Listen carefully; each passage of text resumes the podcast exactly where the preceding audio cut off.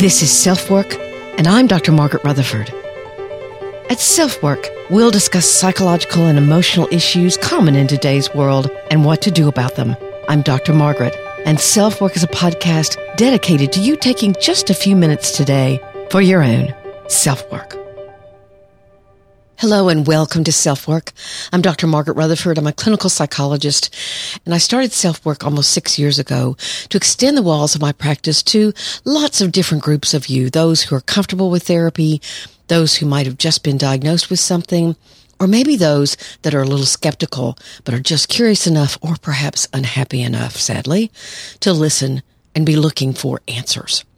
I'm thrilled today to introduce you to a new sponsor of Self Work.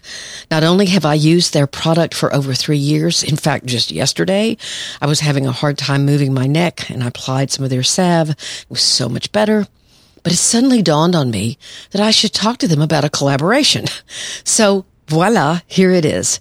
Let me introduce you to Ozark Mountain Medicine's fantastic CBD products and their offer to you.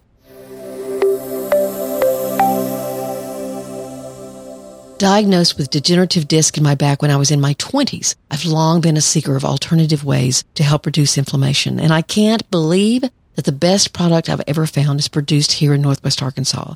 Ozark Mountain Medicine, located on a small boutique farm in the Ozark Mountains under the careful watch of CBD guru Bill Morgan, is a grassroots operation which produces some of the highest quality CBD available on the market. Unlike marijuana, which contains THC, which is what makes it mood altering, CBD isn't the same and is legal in all states. Ozark Mountain Medicine's products contain at least 16 varieties of hemp, where other CBD products may use only one. Think of it as a healing gumbo for your joint and muscle aches, and you've got the picture. What's most important to me and to you is that it works. I've been told at least three times in my life that I needed to be reassessed for back surgery, and three times I've kept walking, getting massages, and for the last three years, steadfastly using this product. You can take it orally in tincture form, or calming salves are available, which is what I prefer.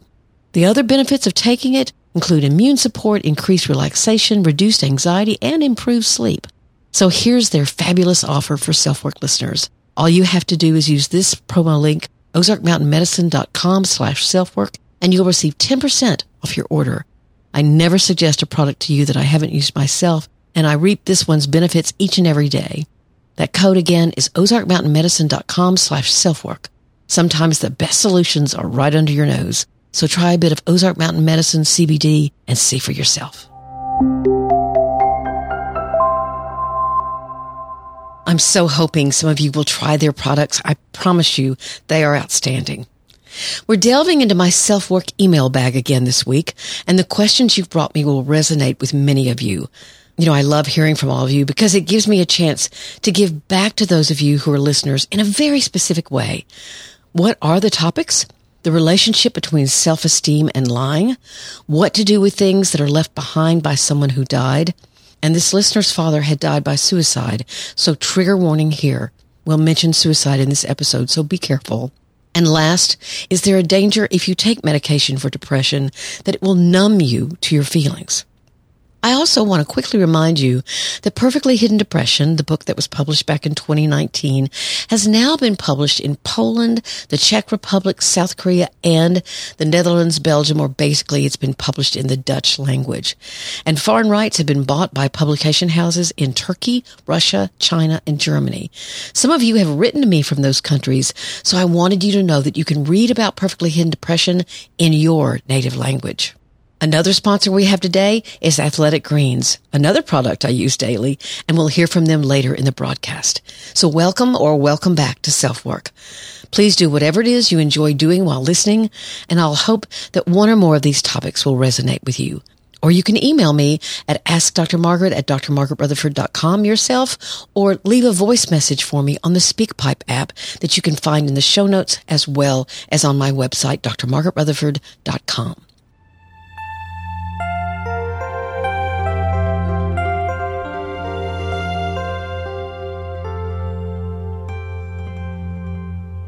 Let's take the first question of the day. Is there any connection between lying and low self-esteem? I often lie because I'm afraid of another person's reaction, but it is dumb, and I always get caught I hate myself for it. There's the question. First of all, I think this listener answered their own question when they said, I hate myself for it. That's definitely low self-esteem or even self-loathing talking. There are lots of reasons why you might lie, and there's lots of information about it online. I found a shorter but really excellent article in Forbes written by Christine Comaford, and I'll have that for you in the show notes. It's called Why We Lie and the Neuroscience Behind It, but I'm going to quote some from it. She says, we lie to save face, to avoid hurting other people's feelings, to impress others, to shirk responsibility, to hide misdeeds, act as a social lubricant, to prevent conflict, to get out of work, and many more reasons. She quotes a psychologist from the University of Virginia, Dr. DePaulo, who has confirmed that lying is simply a condition of life. In her research, she found that both men and women lie in approximately, listen to this, a fifth of their social exchanges lasting 10 or more minutes. Wow. And over the course of a week, we deceive about 30% of people we have one-on-one interactions with. Wow. Again, women are more likely to tell altruistic lies to avoid hurting other people's feelings, and men are more likely to lie about themselves. DePaulo found that men lie more often to impress. A typical conversation between two guys contains about eight times as many self-oriented lies as it does lies about others. Sorry guys, that's what the research says. And the most common lie? Try guessing. I'll wait a second. Think about it. Okay. It's to get out of work. Many folks don't regret lying unless they get caught, which may be the case for this listener's plight. But you may get caught whether that's because you can't remember exactly what you said or what fib you told, it's kind of a slippery slope. And let's not forget, you can lie by what's called commission or by omission. What's the difference? Lying by commission, by telling something that's untrue, is one type. It's very intentional. You say something that's a falsehood, but you say it's true. But lying by omission can be just as hurtful. That's when you lie by not saying something that's the truth or is reality for you. It is the absence of truth. For example, I've had people tell me that they think they're not doing any harm to their relationship because their partner doesn't know they're having an affair. It's secret. It's not talked about. So it's doing no harm. My opinion is that's not only lying to yourself, but you're lying by omission to your partner. And we can do this obviously in a lot of ways. Let's say your partner asks you to pick up some milk and you forgot and you just don't bring it up. so you don't walk in and go, you know, I forgot about the milk and I'm so sorry. You just sort of don't tell the truth. Now that's an obviously silly kind of thing, but you can understand the spectrum. So basically what these folks are saying in research is not all lying is bad. And most of us do lie to a certain extent. So what should you do if you hate yourself for lying like our listener? It's interesting to me that as we get older, we tend to lie far less. That's shown in the research as well. So maybe that's a clue. What changes with age that might change the rate at which we lie? Well, you don't invest as much in what others think of you, so you don't need to avoid conflict. You're more willing to let others see into the real you. You've had more experience with relationships ending, so maybe you're not afraid of that. So here are two things I'd recommend. First, do some work on what you fear, whether that's rejection, conflict, being seen as aggressive rather than assertive. What could it be? Then two, begin by being more honest with yourself. If you lie to yourself, if you don't take responsibility for the good and the not so good that you do, you'll likely not be able to say your truth to others. So if you lie to yourself, you're more prone to lie to others. And three, practice telling that truth, your truth, to people you trust. A friend, a therapist, a colleague. If you're seen and cared for for who you are, that's a great way to start being more honest. Here's the second email. I hope my email finds you well. At first, I want to thank you for all your work. By accident, I found a podcast done with Joanna Gutral and started researching the PHD or perfectly hidden depression topic. I was thinking, should I or shouldn't I write to you? My curiosity won. I wanted to ask about your opinion or thoughts on a tough issue for me. I cannot talk about this with anyone close as there is no one who understands. Well, she's from Poland, and in Poland, no one talks about the big S. And she's talking about suicide. Here's her question. When, in your opinion, is it time to let go? And why, by thinking of destroying my father's suicide note, do I feel like I'm doing something bad, like I'm going to lose him again? Here's a little bit of background again from the listener. My dad killed himself 10 years ago in our home. I remember the funeral. The whole church was full. Almost 400 people showed up asking the same question, why? He was always the helper, giver, and his job was helping people. When he asked for help, it was usually for me, my mom, or my brother, never for him. Everyone was astonished on that day as no one could see it coming. Afterward, we had numerous interviews at the prosecutor's office and had to read over and over again his suicide letter and respond to questions on whether someone forced him. It was rough. I did not have the possibility to grieve as later on my mother got severely depressed. I tried to help her as much as I could, but she died five years after him. Two years ago, while checking the documents in now my home, I found Dad's suicide note and one more dated one month prior with detailed information on what needed to be done, what insurance has to be paid, who can help with what. I was and still am overwhelmed, but I thought maybe destroying them would help me to move on. But I don't know. How can I know if I'm really ready to let him go? I'd appreciate your feedback. So here's my answer. I found that this dilemma is so much a part of the grief process that it should almost be included in the cycle itself. I might call it letting go. It fits right in there with anger and sadness and fear and acceptance. What do you do with their things? The things that they left behind, the things they cherished, the things that held memories for you of them and hold memories for you of them. But as this listener asks, what about the things that maybe bring you pain? In this case, a suicide note. But it could also be a discovered diary. It could be being told by someone of something you didn't know about your loved one, and they offered evidence of such. Of course, in the case of suicide, the feelings can be even more complex. Those of you who've listened to Self Work before know how passionate I am about the message that those who are all about serving others can at times be hiding their own despair and suicidal thinking. I call it Perfectly Hidden Depression, and I'll have a link to articles on it in the show notes. So let me talk about what I've heard from my own patients and have been my own experience. There can be regret if an action is taken too soon. If decisions about too much of anything are made quickly too soon after a death, before you even begin to work through your grief. But it does happen that someone will throw away or burn or destroy things out of anger or grief that they wish they hadn't. So it's better to wait. But when you do begin considering how having that something in your possession might be harmful to you, certainly a suicide note might be that.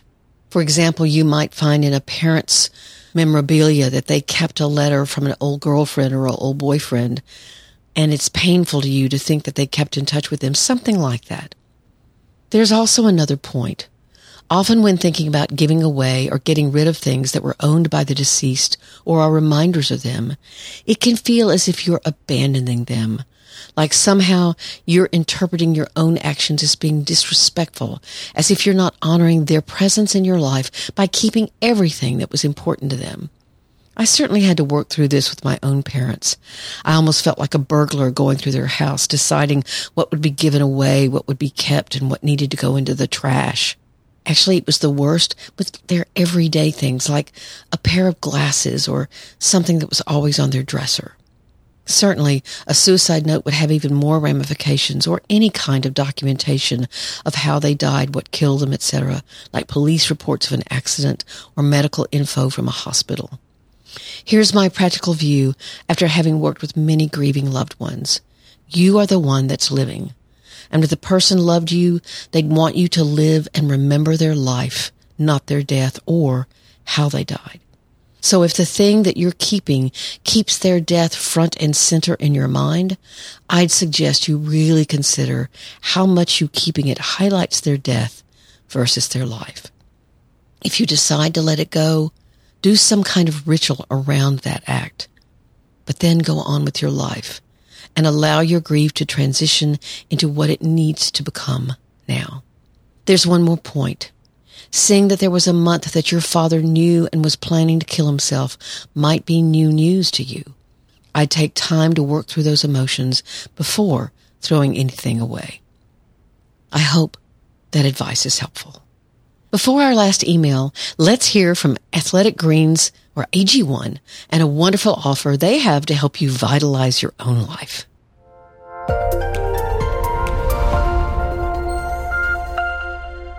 Our partner, AG1, has a product I use every day. I started taking athletic greens, frankly, because they were interested in sponsoring self work, and I never recommend something to you without trying it first. With one scoop of AG1, whose taste is somewhere between sweet and tart to me, you'll get 75 high quality minerals, vitamins, probiotics, adaptogens, and whole food source superfoods, which support everything from your gut to your immune system to your energy level. I love it because whether I'm home and about to go out for a walk or traveling and about to spend time with friends and family, I can start my day proactively, knowing I'm doing something for my own self-care. If you're like me, self-care can get lost for sure. In fact, its founder, after having severe gut issues, realized he was taking over $100 a day worth of supplements, which had their own very complicated dosage routine. So he created Athletic Greens. To make it easy, and because you're a self-work listener, Athletic Greens is going to give you a free one-year supply of immune-supporting vitamin D and five travel packs with your first purchase. All you have to do is to visit athleticgreens.com slash self-work. Again, that's athleticgreens.com slash self-work to take ownership of your health and pick up the ultimate daily nutritional insurance.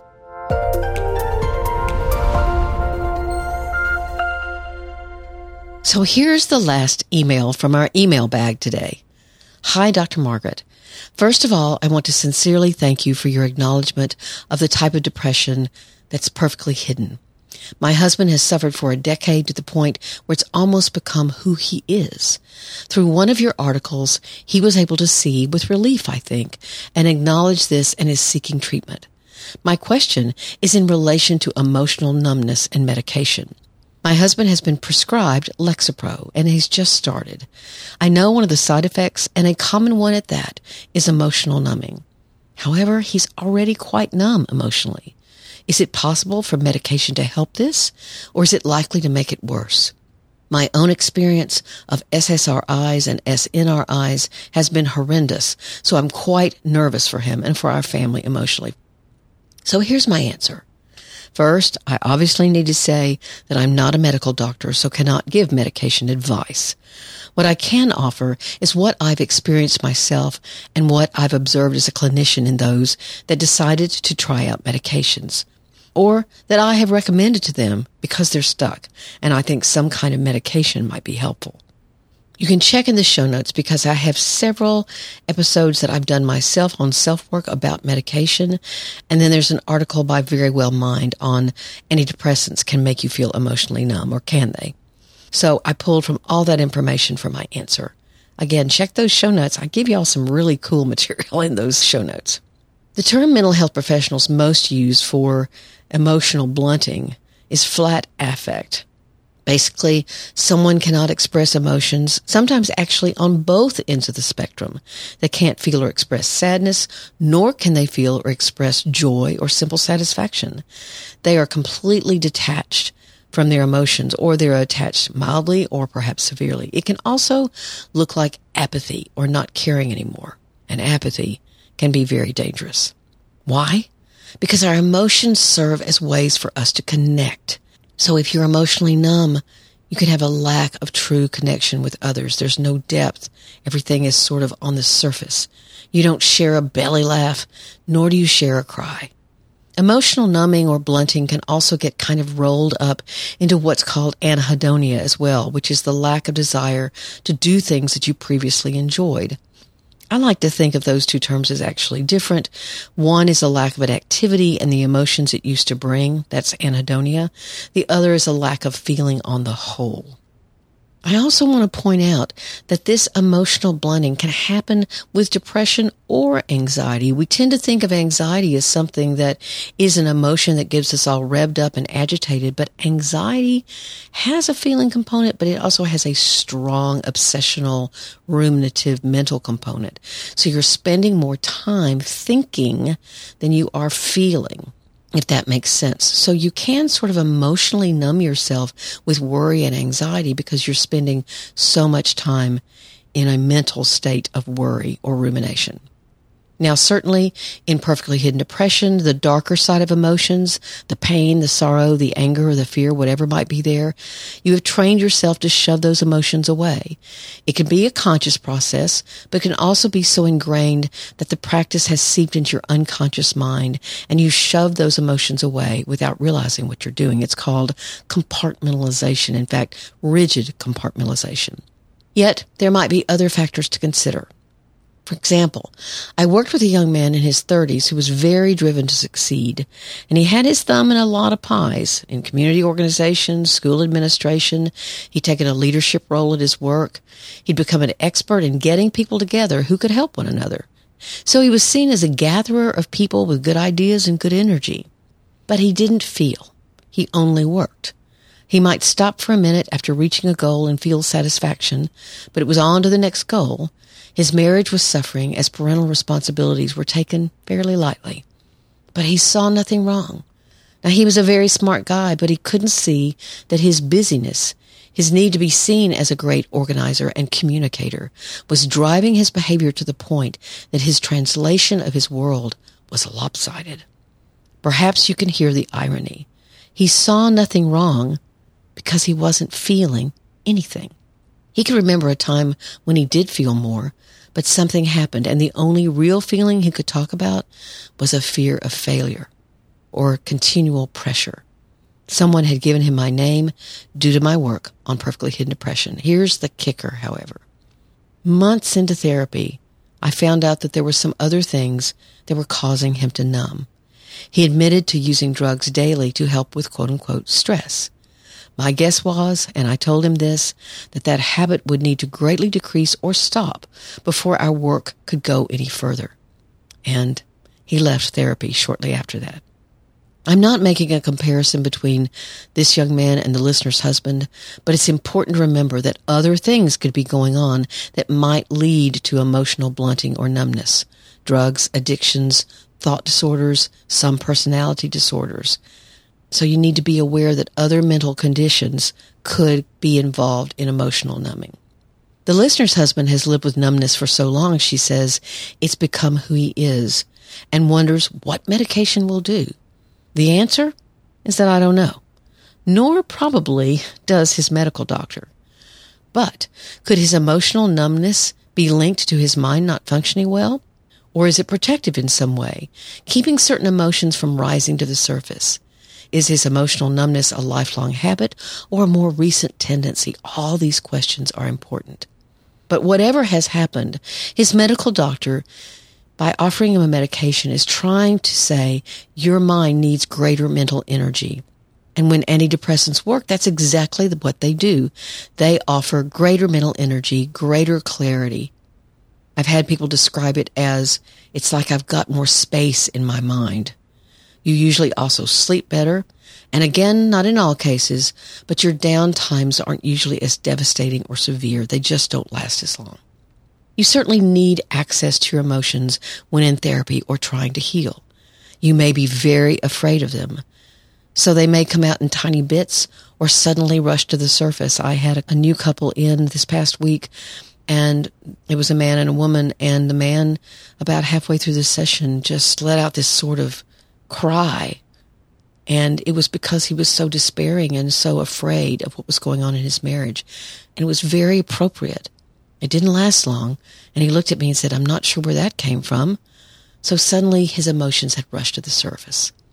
A good therapist will help you in any case, however it happens, with the only agenda being that you stay safe. Good therapy is never about pushing someone to feel something or go through something that they're not ready for. Perhaps it involves a little gentle persuasion or support, but the patient needs to remain or be able to return to emotional safety.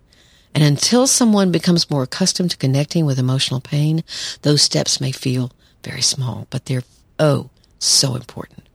Certainly, antidepressants or any other drugs, when overprescribed, can lead to emotional numbing or flat affect. That's when a good doctor will back off or change meds. And if you wonder about if you're over medicated, go get a second opinion. Not from a doctor necessarily that's recommended by the doctor you're seeing, but by a doctor that's recommended by friends. Okay? Very important. Many doctors, sadly, overprescribe. There are also antidepressants that are more sedating, thus more prone to help with emotions that are running away with your mind, and those that are more innervating, meaning they give you more energy. So sedating versus innervating. And you can talk to your provider about which one is which and is best for you in your own case. Let's focus on this listener's last fear, that her own reactions to meds were bad. Of course, that's going to affect her, but it doesn't determine how he will react. The wonderful thing is that there are now pharmacogenetic tests that can determine three things.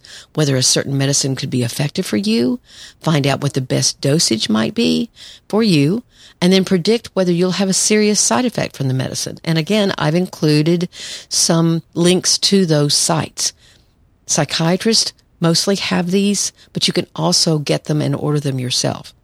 I actually did an episode on self work about pharmacogenomics and I'll include that in the show notes. Lots of things to look at in the show notes today. So that's the email bag for today, and I hope that these suggestions have been very helpful to you.